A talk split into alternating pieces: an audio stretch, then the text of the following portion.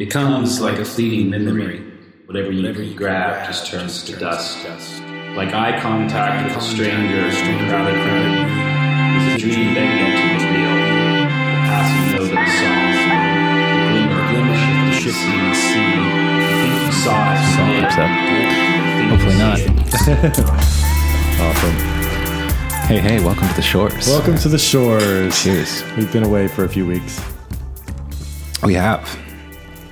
Two weeks off. It's felt weird.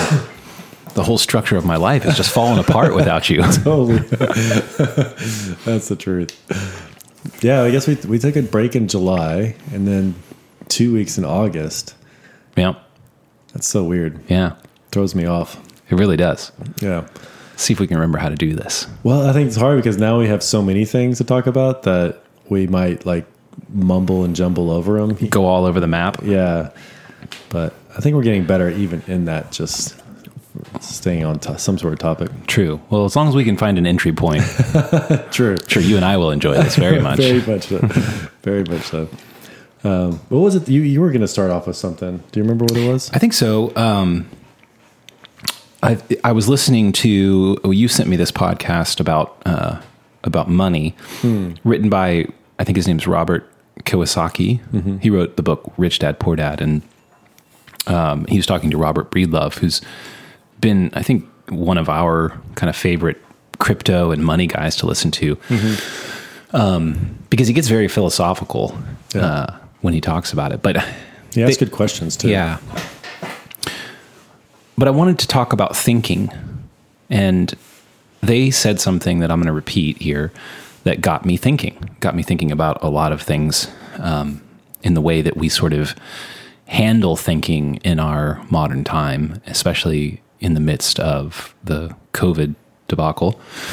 um, you know, so Rich Dad Poor Dad is this book that Robert Kiyosaki wrote um, about how he learned about money and finances, um, and he basically sort of he said that he had two dads growing up. One was his real dad, and one was the, the father of his best friend. And his real dad was both of these men very smart, very successful, but they had very different philosophies on money.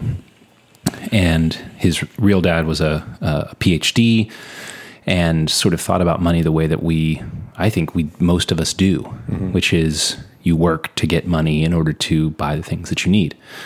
Whereas the rich dad um, had a different philosophy, and he, I won't go too far into that. That's not the point of what I wanted to talk about. But the entry point uh, to what I want to talk about is he illustrates the difference between the two by saying that uh, his poor dad would say things like, I can't afford that.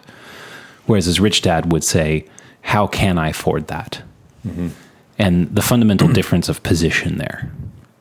And Breedlove comments that um, the former statement, I, I can't afford that, shuts down thinking, shuts your brain off. It says, Nope, can't have that.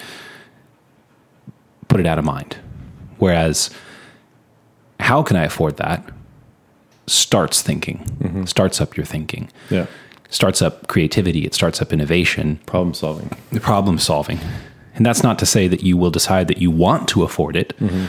Um, but it just it got me thinking so much about how many th- of those things do I do in my life Yeah. where I make some statement that rather than shutting rather than turning on creativity, turning on innovation, turning on thinking, I choose to just simply turn it off so that I don't have to deal with it with the thing that you know maybe I want or want to do or don't want don't want to do conversations that I do or don't want to have. Um, and it occurred to me, I think that over the last couple of years, our cultural position has been one of a lot of the sort of former style of confrontation, the I can't afford that style, hmm. which is don't think about things too much. You know, sort of accept the accept the popular lines. I think mandates are sort of like this. Mm-hmm. You just need to do it, okay? You know, and if you have any aversion to that, Or then- special cir- circumstance. Right. Then you're probably thinking too much. Like I saw somebody uh, tweet in quotes. Um, Doing your own research is the battle cry of the willfully ignorant. And that's, we could spend a lot of time talking about that. Oh, it makes me choke. Just thinking about that. but there are a lot of i think a lot of sort of pressures or powers in our culture and i don't necessarily mean powers as in government or powers as in leaders or people. I mean in the general sentiment the zeitgeist. Um, some of a feature of that seems to be that the way that things are phrased or approached is a very much of a don't think about it yeah. As you're as you were saying that, there was a, a couple examples that uh, on, on the positive side of this, uh, uh, my son Austin has been wanting me to fix his uh, uh, VR set thing, and you know, in typical dad fashion, it's like, oh, cool, we'll get to that later. right you know, and later's like weeks, whatever, you know. But in this instance, like he came to me, he was like, "Hey, I figured it out." I mean, this is weeks afterwards, and he figured it out. He saw how this one battery pushed down the thing too far, so it was no longer making contact. So he went and got some foil and put enough in there to, so the battery could make contact hmm. again, and it's working. interesting Part of me was like, "Well, that was my strategy. Is I, I was going to wait for you to do it." You know, i'm such a good father i was Yeah. neglecting you on purpose no, no, there, there, there's a there's a critique you to be can made teach a man to, you can you can teach a man to a fish or ignore him till he figures it out himself totally. Well, I was so proud of him. I was just sort of like, yes, you know, it's it's great. Yes, I do want to help you. I want to help you. I want to walk through this with you. But there's something so valuable for somebody to be able to on their own go in and look and research and try to figure it out. And it might be tough and difficult and but the thing is is like the value that you get from doing that uh, is I mean, it's empowering, you know, it's like you could just see it on his face of like, look at look, dad, look what I figured out and look how I figured out how to fix it, you know? And yeah right there's something about that that, you know, because sometimes uh, he, he kind of has the I can't attitude, you know, the the I can't afford this, you know, and Yeah. and I've I've just over the last few years seen him kind of start to shift a little bit, you know, and more and more in that direction of that's awesome of like, okay, what is the problem? How can I fix this? What are the possibilities and stuff like that? yeah and you know he may he successfully solved the problem Mm-hmm. did he solve it in a good way i mean that's yet to be determined probably because it i would kind of expect the aluminum would potentially spark or burn Maybe Find that out. and my house is on fire right now. yeah but isn't that you'd learn that lesson real well Mm-hmm. you know yeah. Um, it's like I solved the problem, but not in the best way. yeah So what's what's a better way to? That's interesting because you wouldn't know the quality of the solution unless you had some sort of skin in the game to figure out the, the solution in the first place. Um, because I was trying to think of other examples of, um, without sort of going down the like COVID road or, or government road of, um, like why you should experience things yourself. entrepreneurship. I mean, I think about you and how valuable you are to your current job. You know, it's like you have so many experiences that nobody that has not been an entrepreneur could do. Could have. So there's a lot of things that are just nonsense and noise to you because everyone's like, I can't do this or I don't know. It's like, no, you figure it out. You sit Yeah. down. but you only know that by encountering it. Mm-hmm. So I was thinking of, an, of the example like if somebody said to you, you hear this guitar player, he's the best guitar player in the world. It's true. You can't dispute it. Mm-hmm. You know, I could say, okay, I believe you and I accept that as true. But it doesn't, it wouldn't really mean anything to me unless I went and listened to a bunch of other guitar players yeah. like the trueness of that statement wouldn't be accessible to me without testing it essentially Oh, interesting. without checking it just because some and i think this is a weird situation we're in in um, in modern times is we sort of hold the idea of science up as irrefutable truth not in need of experiencing in some sense Yeah. Um, and again, it's like I'm trying to avoid going down COVID things, but let's just take masks work. Mm-hmm. You know, That's a COVID thing. I know, but yeah. it's given to us as true because of science. Yeah. Um, but it doesn't really matter to you if it's true unless you experience it to be true. Mm-hmm.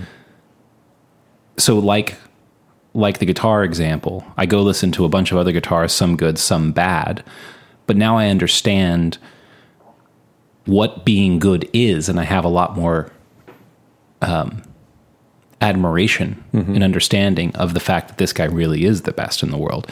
I didn't go listen to the others. I think what I'm trying to combat is this idea of doing your own re- research being willfully ignorant. I think the whole point of that tweet is like, if you're researching the things that the scientists tell you are true about COVID, then you're being willfully ignorant. Yeah. Um, and I and I would say no. It's not that it's not that um it's not that I need to test whether or not they're right. Mm-hmm.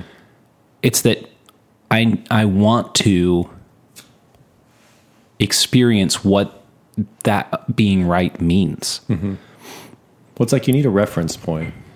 So, like, if someone comes up to you and tells you, like, A is correct, and you're like, okay, well, what is what is A in reference to, and what what is opposing A? You know, you just you have no you have no context for you know. It's like mask work. Okay, well, well why are there different types of masks? You know, it's like uh, why do we wear these things in different situations? Like you go into a a painter's store, you know, you have to you buy the really like intense one. You know, it's like, well, obviously that that has a certain amount of particles that it's it's filtering out. You know, it's like, what's the difference between a cloth mask and an N95 mask? You know, it's like, well, what is it filtering out? You know, these are all like really valid questions to ask. You know, it's like there's different micron size, and each one has different uses for different situations and Right. scenarios. Right. And so, I mean, these are all good questions to ask. And it's like, okay, well, what is, what do the papers say? What are some of the studies on this say? Well, it's not that they're just good questions to ask. It should matter to us. Yeah. Like, if there is really a deadly disease in our midst, then it should matter to us if we want to live. And nothing matters to us more than wanting to live. So, yeah. So the fact that that's not an interesting conversation is absurd. Mm-hmm. But I think that the way that a lot of this is couched is in, again, more of this don't think about it, mm-hmm. Trust the science, masks work. Yeah. It's like, well, what do you even mean by that statement? Masks work. Work to what? Mm-hmm. And in what way? Like, And in what situation, in what scenarios is this? it just seems so obvious to me that that's at, at the very least a highly interesting conversation. Yeah, totally. you know, but if you ask it, I think you're sort of met with this like, you know, you must be a Trump supporter and just want everybody to die, or you murder grandma, or whatever. And it's like, no, And also, if you've lived long enough, you too is like, you know, lots of things work, but a lot of those same things have negative consequences or negative uh, uh, drawbacks or negative trade offs. trade offs. Yeah, everything's a trade off too. So if you, you know, um, no shoot, I was going to use stupid examples, but yeah, I mean it's like the you know like kids with masks and stuff like that, and in their formative years, as far as like not being able to see faces, you know, or yeah. um, I mean, for me, it's just like I hate talking to people with a mask on, so I usually just don't talk to people when I have my mask on. Right. You know, it's like it's just so annoying, and you know, you could say like, "Well, get over it." You know, it's like, but Well, don't worry. The the American Academy of Pediatrics just deleted all of the science pointing to facial expressions being important to childhood development. So that's no longer true. oh, that's no longer true. right. Okay, because the science doesn't say it anymore. Oh, there's so many of those kind of crazy things that have happened this year. There's that one with uh, boys and masculinity and stuff like that. Uh, that was earlier. Was about two or three years ago. oh, about um, the psychological journal talking about toxic masculinity being the uh, biggest problem for young boys or something Yeah. like that. Mm-hmm. Yeah. So it's it's fascinating to me too. It's like I think that's the dangerous thing is, and again, it's hard because you do want to be able to, like, we need to trust our scientists, you know, to a degree, but we also need to look and see like what are the different groups of scientists talking about. I mean, there's people that have a little bit more nuance, and there's political scientists. and I mean, not actual scientists who Right. are being political. It's it's it's like it's like the, people act as if science scientists are this sort of godlike figure that uh, worship at the the statue of science, but there's so many motives and agendas, and you know, you know, follow the money. You know, it's like who's paying for their stuff. You know, it's like I mean, we get something we've been talking about with big pharma up until probably the last year or two. Too is like we we've always had a distrust to big um, uh, big pharma because you know we don't know if they have our best interests in mind or if it's a if it's a dollar amount and so it's good to question that and those people are scientists Well, it's like we're in terms of like our relationship with public health health guidelines and and sort of the quote unquote experts and the quote unquote science. yeah I think we're still operating on some sort of older or assuming that we're living within some sort of older model. You know, because we do have to we have to figure out how to protect um, institutions from perverse incentives. So like big pharma for example. yeah um, we need to, you know, it's a company, right? Profit matters. So even if all of the individuals in the company have the best intentions, the way that companies operate can still become captured by the perverse incentives of the ne- the necessity to organize the company in such a way that it doesn't go out of business, mm-hmm. right?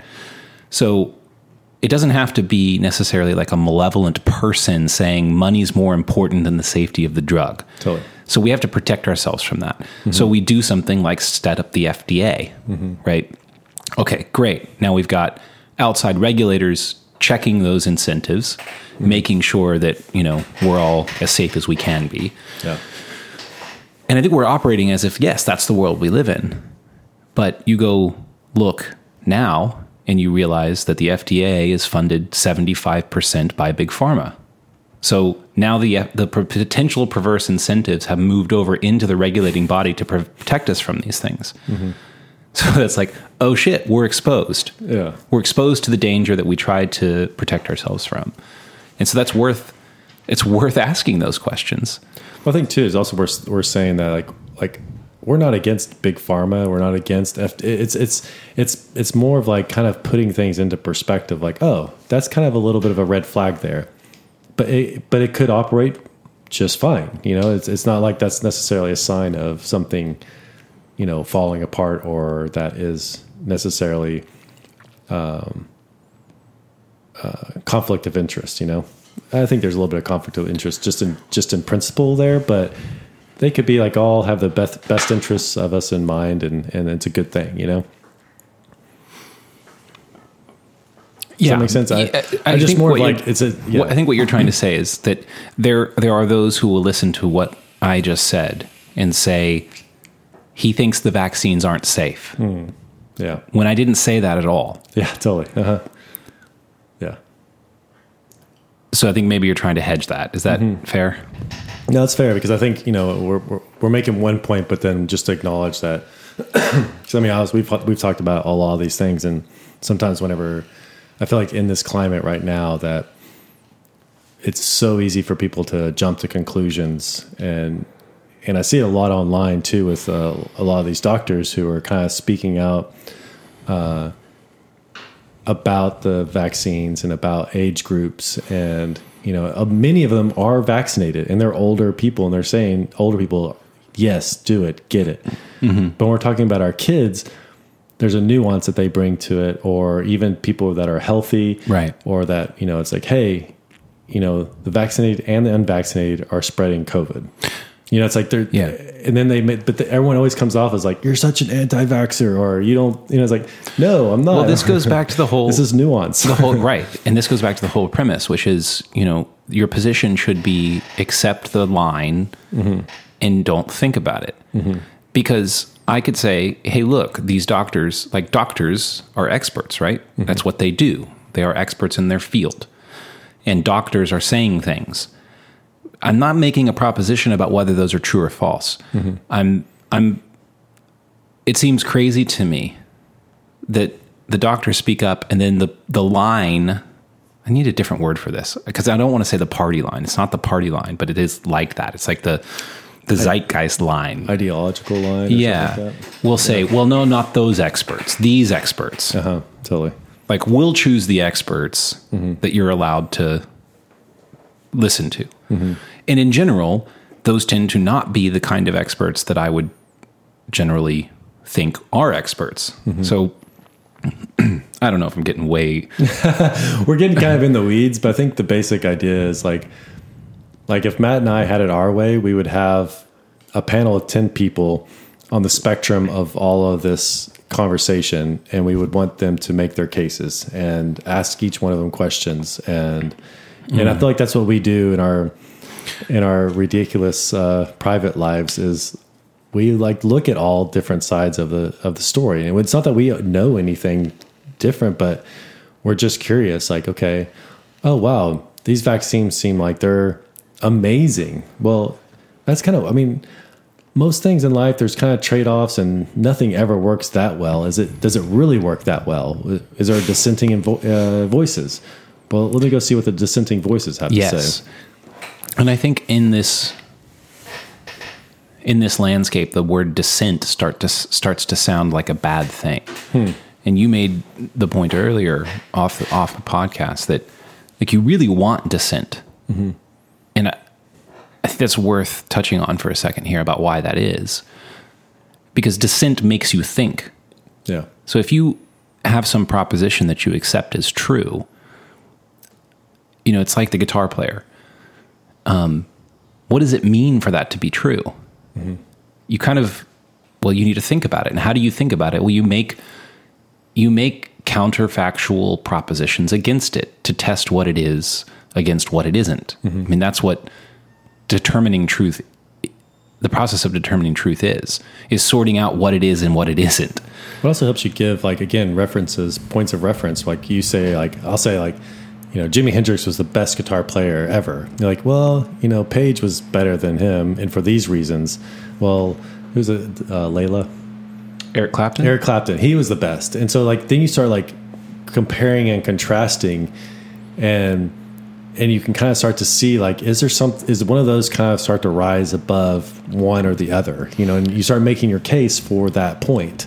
Yeah, and at the end of the conversation, it's possible that you've changed your mind, but it's mm-hmm. also eh, probably more probable that you walk away thinking, my original proposition was even truer than I thought. Mm-hmm. And I learned that by arguing it. Mm-hmm. you know, it's interesting to me because, like, we used to have debate class in school. And, like, the whole point was there's value in taking two sides of an argument and pitting them against each other. Mm-hmm. Doesn't matter what you think about either side. It's value. It's a valuable exercise to do. And mm-hmm. so the whole premise is pick two people arbitrarily, assign them a point of view. Doesn't they don't have to, doesn't have to be their point of view. Just assign it to them and make them argue it. and it seems like like that kind of thing it just isn't allowed Yeah. anymore. Wait, or at least we don't think we don't think of it as beneficial. Well, I think it's hard. I mean, you know, I'm I'm I'm, I'm sure I have areas, you know, again, blind spots, so I, I wouldn't know it if it, you know, it's like where, like, I don't want to really, I don't want to listen to anything about that, you know, like politics was probably our thing before the last three or four years. It's like, true. I don't really care. Like Yeah, they they do their thing and they politic, and it's like it's really boring. yeah, uninteresting, you Right. know? Uh, and then, uh, I mean, we kind of got drawn into the last few years almost unwillingly, you know? Um, but I mean, again, it's like, you know, uh, one thing I was, uh, I went to Colorado and I was just, you know, sitting in the woods and I was just like, wow, it'd be so nice to just stick my head in the sand out here and just forget about all the bullshit out there. that was what what amazed me about that. Because mm-hmm. so I don't know if you want to tell any more of that story, but Yeah, you you were off grid for what six days or something. Mm-hmm. No Wi Fi, no cell, no Yeah. nothing. Yeah. And so you and I are generally have like conversation going pretty much nonstop. and so like not talking to you for six days was really weird. But what was really interesting to me was that when you came home and I sort of caught you up on the six days, mm-hmm. I was like, holy shit, a lot has happened. Mm-hmm. And you're not really aware of it. Yeah. And it's kind of back to the previous point. You don't even understand without comparing it to something else Yeah.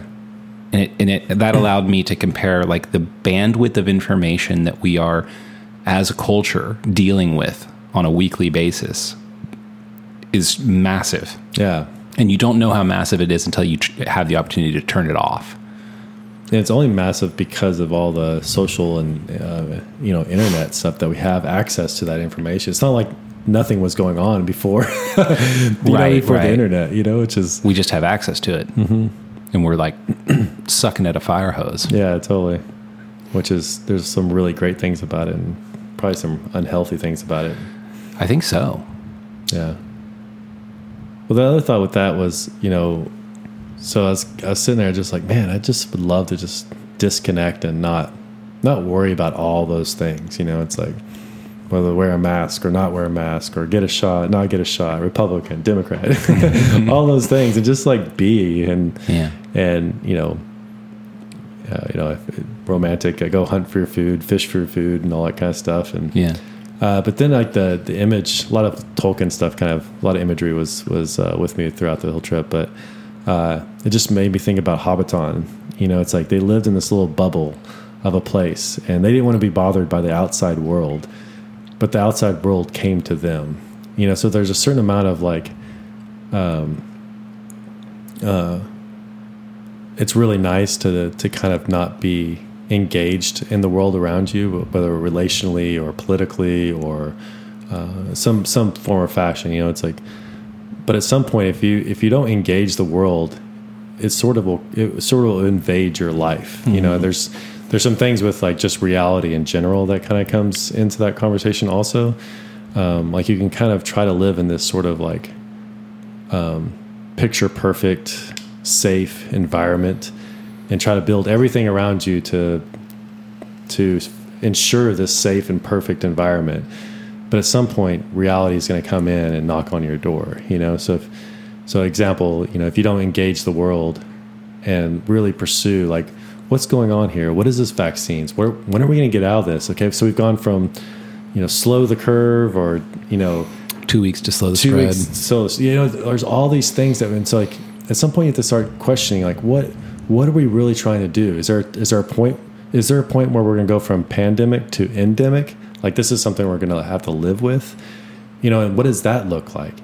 You know, and how would you know when that had happened yeah, exactly. like, I think a year and a half ago or 20 months ago, Mm-hmm. we would have said, you know, if we're still doing this in 20 months, then for sure, it's like not a pandemic, it's an, it's endemic. Mm-hmm. Uh, but what you were saying, like, kind of reminded me of the Garden of Eden. oh, interesting. Like, you have this perfect garden and it's insulated somehow. That's Mm-hmm. why it's a garden. But at some point, a snake gets in. Yeah, That's making the same point that you were just making.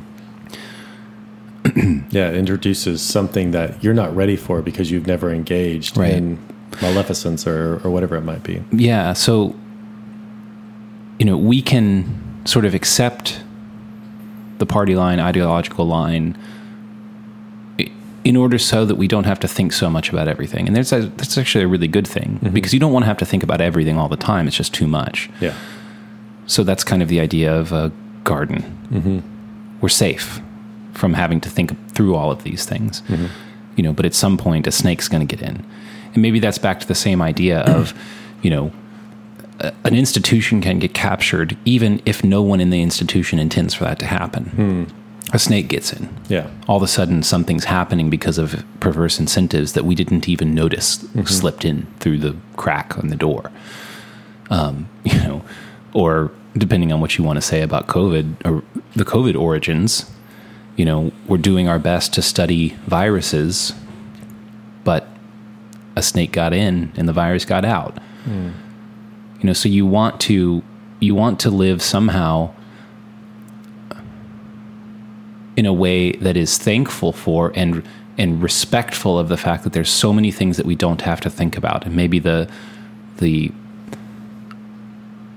icon of that is sort of like the science or the experts or whatever. But if you're not careful and you're not sort of every once in a while checking that, thinking through that, thinking through the consequences and the ramifications and how we arrived at these conclusions and do the assumptions still hold and do um, ha- the institutions that are communicating them been protected from perverse incentives. If you're not doing all of that then the snake getting in can be catastrophic. Dude, you just like so you know you have Aragorn who's always checking the borders. Like, he is actually the one who's protecting hobbits. You know, and he wants to keep people he wants to keep them safe. You know, and he knows that there's a real danger out there. right know? because doesn't he say like their safe insulated somewhat ignorant existence needs to be needs to continue existing despite its ignorance there is good in that mm-hmm. and so he protects it Yeah. And you have also like Gandalf's another one of those, you know. And it's interesting how they they kind of come at it from different angles or points of view. But then you also have like institutions that got captured, you know, the King of Rohan, like he got captured by Wormtongue and that that whole kingdom was decaying because he was ideologically captured by somebody who did not have uh, did not have the best interest in mind for Rohan. He wanted to, you know, basically uh, kill, kill, steal, and destroy. Going back to another biblical reference, you know, it's like. Uh, but he was a snake who got into the Garden of Rohan, and it, it quickly decayed and deteriorated. And so it's like, like we need those that will question. Like, and Aragorn was one of those, and Gandalf too. Like they went, they went in and questioned. Like even with Gandalf with uh, uh, Saruman, you know, it's like you know, here's his trusted uh, mentor, and he trusts him. But then something was off. It's like, wait a minute, something you're saying is not correct. You're off somewhere. And all of a sudden, he saw his his mentor in a completely different light. And there's something about that is that you know you do need to trust people and to in order to grow and to have mentors and to, for people to kind of lead you you know it's like that's a very important thing but you should always be able to question your mentors you know it's like because they also need that correction from their apprentices you know mm. to keep them well that's the that's the dissent. Mm. Yeah the dissent yeah. Yeah. You always see that in everything. It's like it's like the the apprentice is always this annoying kung fu panda who's like just annoying the master but it's odd because the master always ends up growing and the mm-hmm. student actually you know come comes to be the master you Right, know right. but it's always through a descent of some sort you know Yeah. It's never uh, like a direct sort of replacement. I feel like we we talked about that before with Yeah. Kung Fu Panda we? Oh, specifically. yeah. I don't know, or maybe we, next thing you know we're talking about mufasa Mufasa. Ooh, say it again yeah, but that's the thing So with stories are they're so good to help us with. Yeah. Because we are safe. Mm-hmm.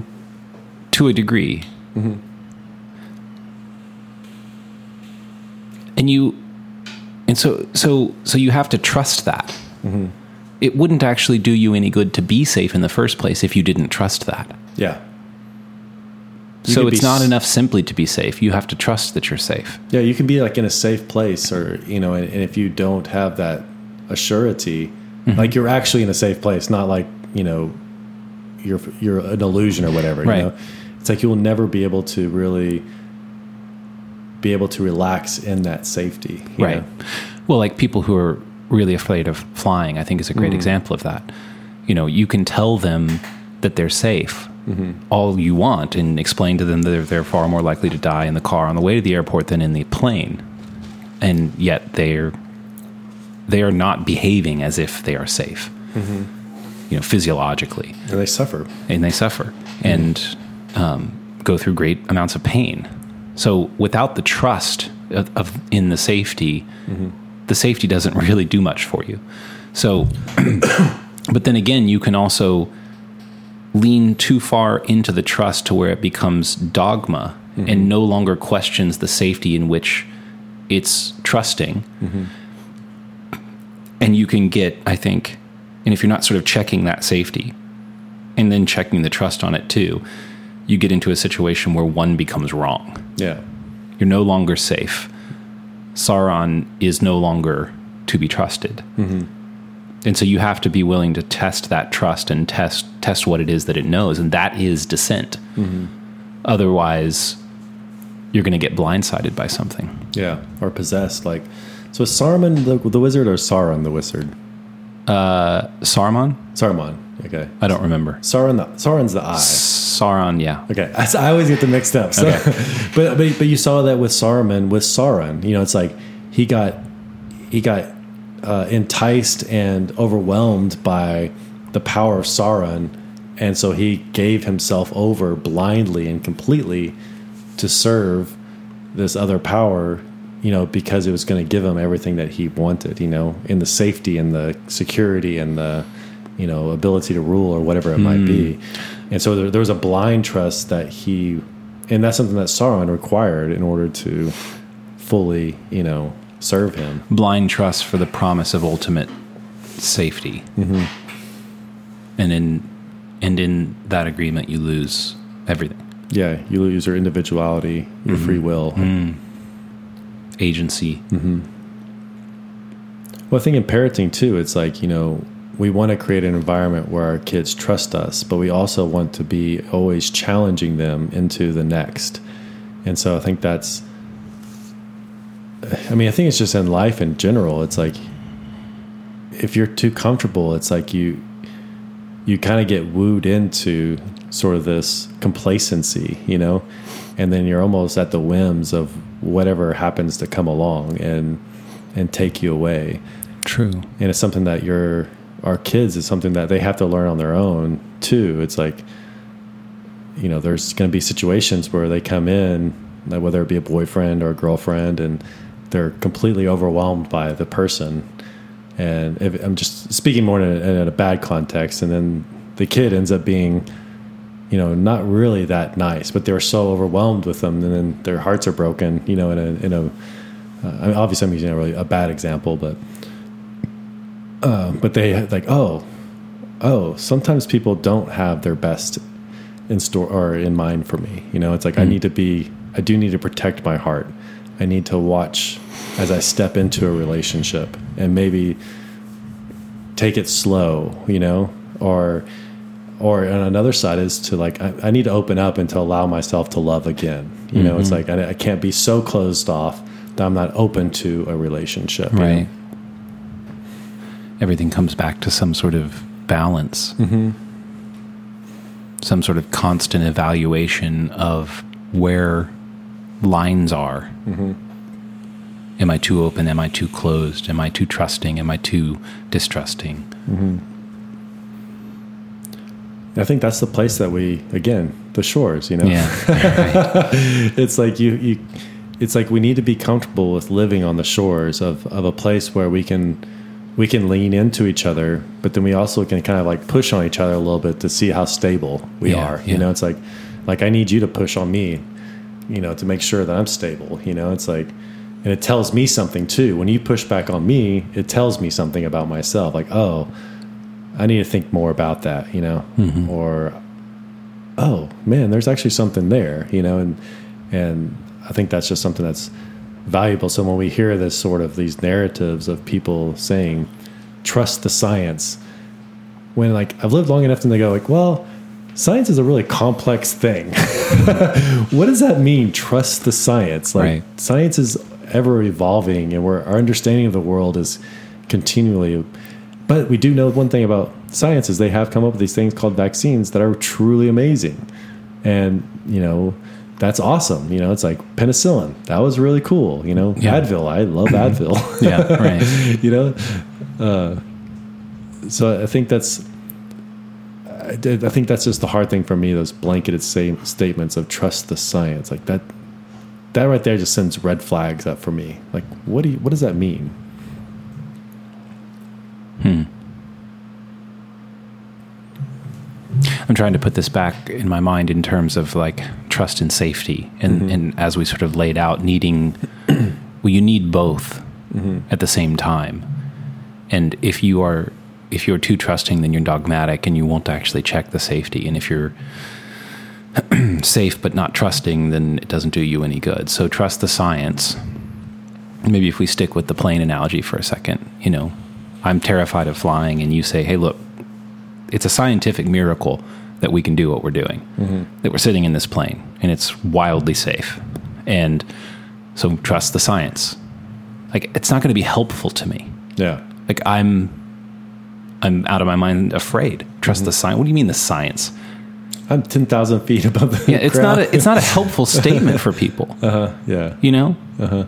because it, it doesn't speak anything to me you know and if you sat down and explained to me um, the concept of airfoils and lift and how this whole crazy thing works you know and then at that point trust the science would mean more to me but again it does require that understanding so back to the idea of do your own research being an indication of being willfully ignorant. It's like, no.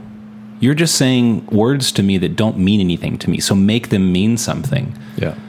so that I understand the safety that, that I'm supposed to trust in. I mean, even like, again, it, it can also be infuriating, but it's sort of like, here's the statistics, you know? Like, there's all these planes. Here's how many plane crashes happen. You drive in a car. Here's your here's here's how safe that is. Yeah. But that doesn't help people who are afraid of flying. No, I, again, I'm, I'm just thinking like as like there's a there's a lot of things to be to evaluate. You know, it's like one another thing would be is that person like, hey, my my friend's a pilot, come with me, and you can ask him questions, you know, mm-hmm. or her questions, Right. And you know, it's like, hey, but you know what? Let's not just listen to one pilot. Let's talk to a couple of pilots. You Right. know, let's talk to a pilot that's been in a crash. Yeah. You know, it's like that would be really helpful. Is like here's someone who's who had an engine problem and they they had to crash their plane, and listen to what they have to say. I've I've ne- I love flying. I mean, you, you, we've talked about this, but uh, um, I was with a friend of mine who owns a, a small plane, and uh, we were flying around, just sort of joyriding around Texas, and um, he, I was actually flying at the time, and I was asking him all these questions, like kind of like you were just saying, like talk to a pilot, and I was asking him these questions, like, um, you know, when you learn to fly, do they put you in like adverse situations to like so you figure out what to do? And he's like, yeah. And he's like, I was like, you know, do they put you in a stall? He said, yeah. Here's how that works. And I was like, how do they ta- teach you about engine failure? And without answering me, he just reached over and turned the engine off. That's awesome. And I'm flying the plane, and he just sort of crosses his arms and looks at me. And like the plane starts nosediving, and he just looks at me. And I was like, What do I do? And he's like, Exactly what you're doing. You're good. And he's like, Okay, pull up a little bit, and he kind of like guides me through it. And I mean, it was terrifying and exhilarating and awesome.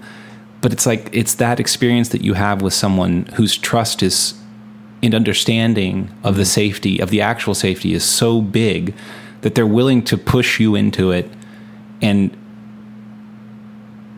and they're so confident that nothing's going to go wrong that even you in- being inexperienced it's going to be fine yeah. and that actually you know never being afraid of flying actually made me feel even more confident in the science of flight mm-hmm. Yeah, you had a better understand. You had an experiential, like understanding Yes, of yes. flying at that point. You know, it's like, and and something that happened in a negative way. You know, it's like, yeah, I think that's. Sorry, I, I kind of go back to is like you know, like anybody who says, "Just trust me." Mm-hmm. I'm like, I don't know you. you know, it's like, but this guy, like, he's like, unless you have a magic carpet totally. the answer is no Uh, well, I think that's the hard thing is like, is like there's so much distrust, you know, in our in our media that that we've seen over the last, you know, six or seven years specifically. But it's been going on for a while. But I think it's really come to a head recently. Well, and that's a whole other subject too. Is the fact that those who those who are asking for our trust have have demonstrated to us that we cannot trust them for quite some time. Yeah, it's like the Jocko uh, uh, if I was president speech. Oh, that was so good. he got he got nailed all over the place for it. Did he? like- well, just like I didn't see was, responses. I was I was reading the responses, and everyone just kind of missed the point. Hmm. He's like, if I fuck this up, this is how I would have addressed it. You know, and you know, you, you could you could probably argue like whether as much force as he was talking about was was Yeah, was so just so everybody but- who's listening yeah. knows what we're talking about, Jocko Willink, um, who is an ex-marine, Navy SEAL. Navy SEAL, Mm-hmm. has written a couple of books. He's like grade A badass. Yeah, like so many tours. Yeah, and he has a podcast now. He's been on Joe Rogan a lot, but uh, he recorded a like maybe three minute speech, and the the caption for it read, "If I were the president, this is what I would say about what's going on in Afghanistan right now." And you can go look at it. It's on his Instagram. But it's great because they apologize. Like uh, we underestimated the Taliban. Yeah, We understood. You know, it's like so he's acknowledge. He was acknowledging as if he was president the failures that happened up to that point. yep. But this is what I'm going to do in response. Here's how I'm going to correct Yeah. The problem. Yeah. Yeah, and it's that it's that recognition that there is a problem, and that the problem is a failure due to mistakes that were made, mm-hmm. and here's how we're going to rectify it. Yeah. And that is a trust building thing to do, mm-hmm. because okay, like I trust that I trust you now, because you can be honest, even when it could hurt you politically. Yeah. And then I actually believe that what you're saying you want to do to fix it will fix it because you have properly formulated the problem in the first place. Totally properly formulated. That's Yeah. huge. Right. So if you're not admitting that, that there was a failure, then how are you going to fix it? You know, if it, you can't fix what's not broken. Which I mean, just to take like Anthony Fauci, uh, this has been harped on so many times, and and you know, it's like where you know, masks aren't effective, masks are effective, masks are really effective, double mask, triple mask. You know, it's like that whole spiel of things. Right. It's you know, it's like you just feel like you're being gaslit rather than being like you know, just coming out and straight up saying like. But even that would hurt his credibility as far as like, I said this for political reasons not as a scientist. Hmm. Yeah, you know, that's the thing is that's you- the thing that You have to be willing to hurt your credibility in order to build credibility. true. Well, yeah, I mean, but I think that's where he erred. Like, hey, I made a mistake. I spoke as a politician, basically, Uh-huh. not as a scientist. Yeah. And you're looking to me to be a scientist, not a politician. I fucked up. Right. Like that's that was the fuck up. Well, that's the thing. I, yeah. Trust trust these experts. Anthony Fauci is a scientist. Yeah. No, thank you. well, it's just I have a problem with that because he's not a scientist. Yeah. I mean, maybe he was trained as one or something. He's a bureaucrat. Mm-hmm. He he runs a large institution. That's that doesn't make him a scientist. Sorry. Yeah. Not saying that he's wrong or shouldn't be trusted or believed. I mean, I do. It, it is hard to trust Fauci because I feel like he's changed his position on so many things so many times. I'm like, I don't, you know, I don't know whether to believe you or not. Mm-hmm. So I'm going to have to go, quote unquote, do my own research. Well, that's the thing. I, I feel like again, whether this is right or wrong, I don't know, but this tends to to lead me to more trust. And as I research and look into all these things, is whenever a doctor says, "Okay, here's what I know, here's what I don't know, Yeah. and my conclusions from this is this." Now, this would change if these things change, Right. and it would help me. It would it would make me more certain if these things happen. Yeah. So they give you a way to falsify what they just said. Like, yes, hey, yes, yes. I So that's believe- an actual scientist. that's an actual scientist. Like, I, I would be wrong if these things happen. Yeah. And I'm going to be aware of those things and I'm going to be looking for those things because if they do start to come up, then we need to rethink where we're going with this. But right now, with the information that I have, this is the direction I think we should be going. And here's how we can falsify that. And here's how we can falsify that. Yeah. Yeah. Okay, I trust you. Mm-hmm. Like i mean again just data report reporting you know it's like hey right now we have a really hard time with data reporting. There's i mean th- this is just you see this all over the place. It's like how people were classifying covid how you know it's like whether it's we don't know whether it's delta variant alpha variant you know it's like there all these things. So people are making these wide you know and again this just happened with the the the FDA vaccine. It's like, you know, Pfizer, their old stuff is not, it's not approved by the FDA. The new stuff, the Comirnaty, what the hell do they make that name up for? I don't even know how to say it. I look at it. Know. Comernati. Comernat. Comernat. Comernati. Comernati. What the fuck is that? I don't know. so that's the stuff that's approved by the FDA, but they've they've made it sound like feel like they just name drugs after they just eat alphabet soup and just like randomly take snapshots and just uh. like a spoonful. The new drug is named. but that's the thing is like they- they're conflating the two so that people will get the Pfizer that's not that has not been FDA approved. yeah, well, be careful with that one. I know because I've I've been Yeah. trying to look into those claims and I haven't determined, or maybe you've seen more than I have. I don't, I don't know. So that, yeah, so there, there's a, there's a good example. Yes. This is a caveat. There is some difference between the Pfizer mm-hmm. shot that people have gotten up until now mm-hmm. and the drug Comirnaty that was approved by the FDA. Some difference. We don't know what that difference is. Yeah, Um. So I, I think we got to be careful with that claim. That's- but it, it is it is potentially misleading. the the the media is potentially misleading us. Potentially. or the FDA. I don't know. See, I, we're, I'm I'm also guilty of this. It's like I think that I think you caught you you correctly like helped me like kind of come because like I- you know it's like I was overstating my claim, you know, and it's right. like no, but what is I think clear mm-hmm. is that the vials of vaccine that people have in vaccine centers mm-hmm. is not Comirnaty. Mm-hmm. yes, and I don't know if the difference is only the name or if there is some difference in what's inside the vials. That's not clear to me. I think that's a good. I think that's a good place to leave that one. Yeah, Yeah, but there is a distinction. Mm-hmm. So but even with that, it's like take it if you want it. Take it if you want it, do it. Yeah.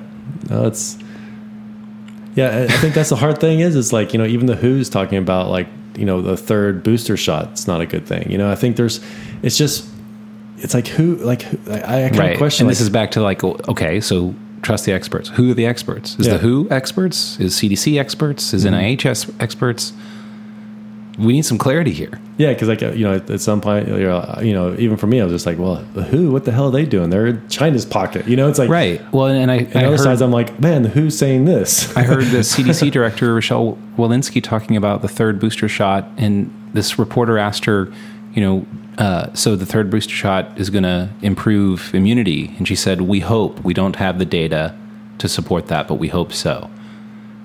And okay, that's a big red flag for me because the government, our government, and our experts are saying everybody needs to go get this third booster shot starting in September. And she's saying out loud, we have no data to support this. We have hope. that's not science. That's not science. so trust the science. Well, forgive me if I'm skeptical about what you mean by the science. Well, I think just to kind of circle this back to our larger point, because I think in all this, I think what we're really just kind of getting at is like it's really confusing, and it's like it's okay to Yeah. to not as you're looking into these things. It's it's okay to be skeptical, you know. It's like and to like question and not ha- and not have a conclusion right away, and to just kind of. But also make your decisions based on the amount of evidence that you do have. You know, it's like yeah. it's important to be able to do that and you should have that freedom to make those decisions based on the information that you have available to you Absolutely. and it's good to find people that will argue on both sides of the or not even just both sides but on all sides of the octagon i'll say there's eight sides There's only eight sides. Can never be more than eight sides. yeah but But yeah, to your point that it's complicated, yes, which is why we need experts mm-hmm. so that we don't have to deal with the complexity all the time. Mm-hmm. But we need balance between safety and trust. We need dissidence in order to know that the experts that we're trusting are worthy of trust. And that and that what we are trusting is in fact ensuring the safety that we rely on. yeah and, and humility too Mm-hmm. i think that's a that's an element that has to be present in those things of and the, and the humility I find most apparent is here's what I know, here's what I don't know, here's what I think we should do. However, this would this would lead me to believe that we need to change course. We need to ch- change our course. So we're going to move ahead with this, and if these things happen, then we're going to change our course or reevaluate. You know, it's like Right. like that is science right there. You know, it's like Wait, and that's that ins- is science that- right and there. that's inspiring. Like I feel inspired by that. Yeah, I, like I'm hungry for for more of that in Mm-hmm. life. You know, both from our inst- institutions and politicians and experts, Mm-hmm. um, and even just like in you know in our jobs and families and relationships, and you know, it could be. Um, Maybe pretty annoying if it's like, where do you want to go to dinner? Well, here's what I know. Here's what I don't know. Here's the conditions on which that might change. Dude, just what do you want to eat? you know, there is that part. Like, I don't know. We were talking before the podcast and how probably infuriating uh, Matt and I are, maybe a little bit, and how people probably put up with us, but we don't have to put up with each other. Our friends put up with us, friends and family. Yeah, it's like, well, why is that? How is that? Where did you hear that? Oh, can you send me that article? you know, it's like, you know, I, I have to learn to dial it back over, you know, a little bit, Yeah. Like not to like. We're just nerds. Nerds. Sorry, that's it. oh man, but these things excite me. I, I, I get excited about that stuff. It's like, like, like why? What are we doing right now? Like, how are we framing? Oh. Yeah, this is this is um. Check our time. Where are you, where are you taking us? well, I was just it was I was gonna take us back to like maybe even narrative and story and and how we frame the world around us and and that kind of stuff. It's like I don't know. Do we want to go there? I think I could go there in a way that, that sort of ties this together. Okay, take it.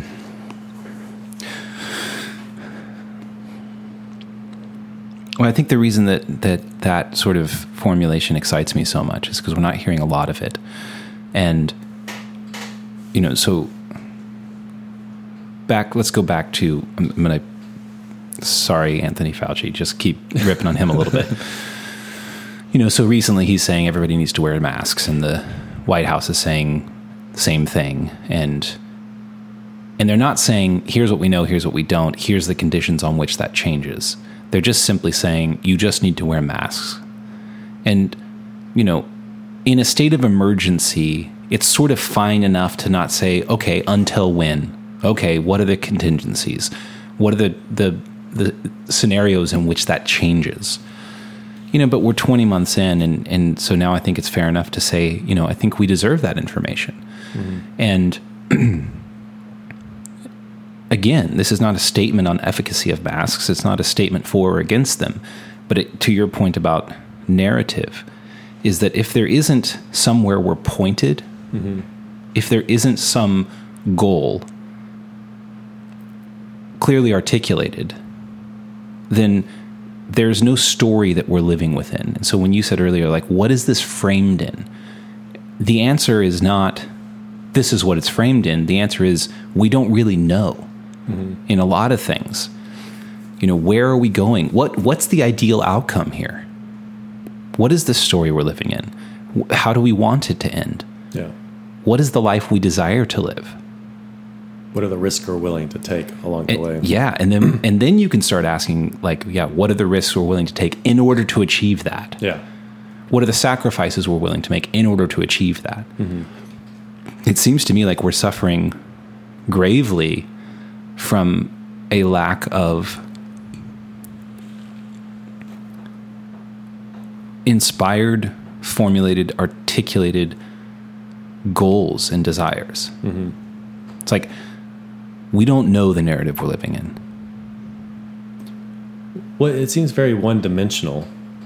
You know, it's like we're not taking into multiple factors that are happening. You know, it's like one thing that, like, I've been thinking a lot about the last, you know, really since kind of school is coming back and And I mean, I think we're very fortunate, you know, to have, you know, Alice and I encourage reading and that kind of stuff. But you think about, you know, many families that don't have maybe parents around or have to work all the time or whatever it might be and like what are we doing to a generation of kids that are not in school haven't been in school for a year you know and how far how far are they behind in Yeah. whatever subject? You could be oh we'll just hold everybody back or whatever. You know it's like or come up with some sort of like but some people need school. Some people need to be out of their environments that they're in you know and it's like mm-hmm. and it's a, a lot a lot of times it's well i mean a, a lot of families like if you have a fucked up family you know it's like going to school is the is sort of like your reprieve from being at home you know Yeah. School serves a lot of purposes other than education. It does. Socialization. Maybe you don't have access to your friends outside of school because Right. you live too far away or Right. whatever it might be. It serves as a safe place. It serves as a place that you can eat. Mm-hmm. Yeah, eats. Yeah, well, eats a big one too. Yeah. It serves as to facilitate parents working yeah, as, as daycare. But but that's another good point is, you know, what has happened to our kids and how do we feel about that and what do we want for them? And if you don't answer those basic questions, then you can't you can't move along to the next statement of what are we going to do about it? yeah, and so you're just left in this um, sort of neutral defensive position taking whatever comes at you mm-hmm. I mean, there's there's I mean, again, that's just even that's just one variable. You One, know, it's like, right. You know, like like what are we doing to our our psychological health health over this period of time? You know, it's like mm-hmm. where if you wear a mask or you don't wear a mask, maybe it symbolizes something distinct, or get a vaccine or don't get a vaccine. You know, it's like you know, what kind of divisions are we are we creating within our country? You know, not just around COVID, but there's a lot of. I think there's just it's, we're kind of rife with that right now, without clear distinction of you know, hey, you're an individual. You know, you need to take responsibility for your life, and you need to get with a community of people that will help you do that, hmm. and maybe do it together with that community of people.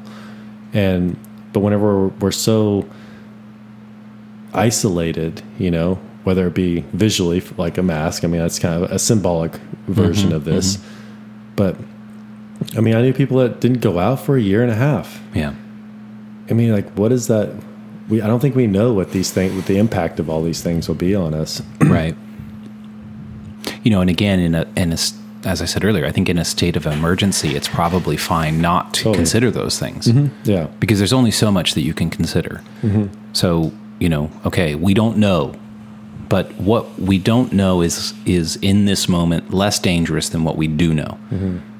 You know, but here we are, quite a ways down the road, and I think that if we don't start asking some of those questions and formulating, like what we're okay with and not okay with, and where we'd like to be in X number of time units, mm-hmm. you know, whether that's like weeks, months, years, um, then we are going to, as a culture, stagnate and require direction until the end of time, and that's going to be that's going to be a massive sacrifice of creativity and produ- productivity and innovation, human flourishing. like if I were to make a prediction right now, like I think we were talking about this before. I, th- I think there's a six month lag time um, as far as like as the narrative changes to as it starts to pick up. Like like it seems that we're we're moving into this moving from a pandemic to being endemic, and I think that's something that at some point in the next six months, we're, we're as a nation, as a world community, or whatever, it's like I think there's something in that that we're going to have to start figuring out is how do we move forward. And I think we've already done that. Like, I mean, obviously we live in Texas, and it's like it's maybe a little bit different, but you're starting to see people. It's like, hey, you know what? I kind of have to get on with my life and accept a certain amount of risk. Mm-hmm. You know, and some people find that with the cloth masks, with the mask, or or whatever it might be. But I find people are more willing to take a little bit more risk and maybe not as much um, be i mean because we're in stage five right now stage five does not look like anything like stage five looked back in the day you know True. and it was at the time because we just didn't know anything at all so i think i see around me more people going okay i need to figure out what with what risk i'm willing to live with you know Yeah, and i don't think that's loud i don't think it's, it's something that people are shouting on twitter but i'm seeing it more in personal lives of like real people Right.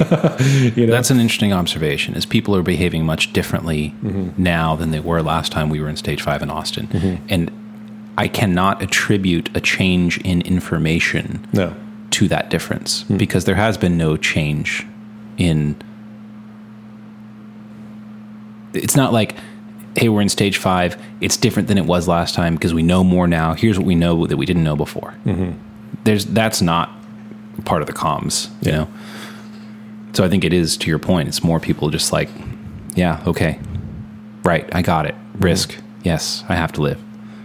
and that's something i don't think people are tweeting about or instagramming Right, I- right, because they're not willing to signal that to the broader world audience. Exactly, because then there's still that like nobody wants to be called irresponsible, Mm-hmm. you know, but at, but at the same time it's like Well, I thought about that tonight. We went we went to uh, grab a burger before dinner, and the guy taking our order, you know, was behind plexiglass, and um, you know, there is a lot of data that changed about the plexiglass dividers actually that I've I've read recently. But beside the point, he was you know back there behind the counter and had a mask, but it was uh, hanging from one ear on the side of his face.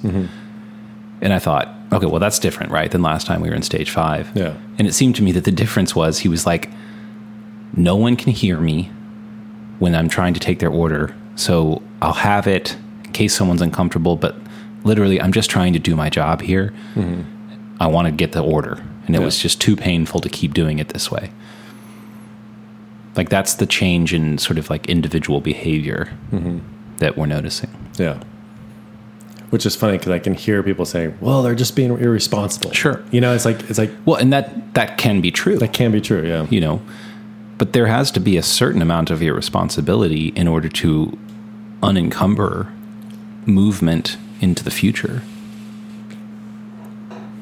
like it just has to be that way I would I would probably put that more like as risk taking, yes irresponsibility. You know, it's like well is there a difference well, I guess the uh, between the eye the whoever's uh, Yeah. looking at the same situation. yeah right it's a, it's a subjective difference Yeah, yeah, yeah, totally.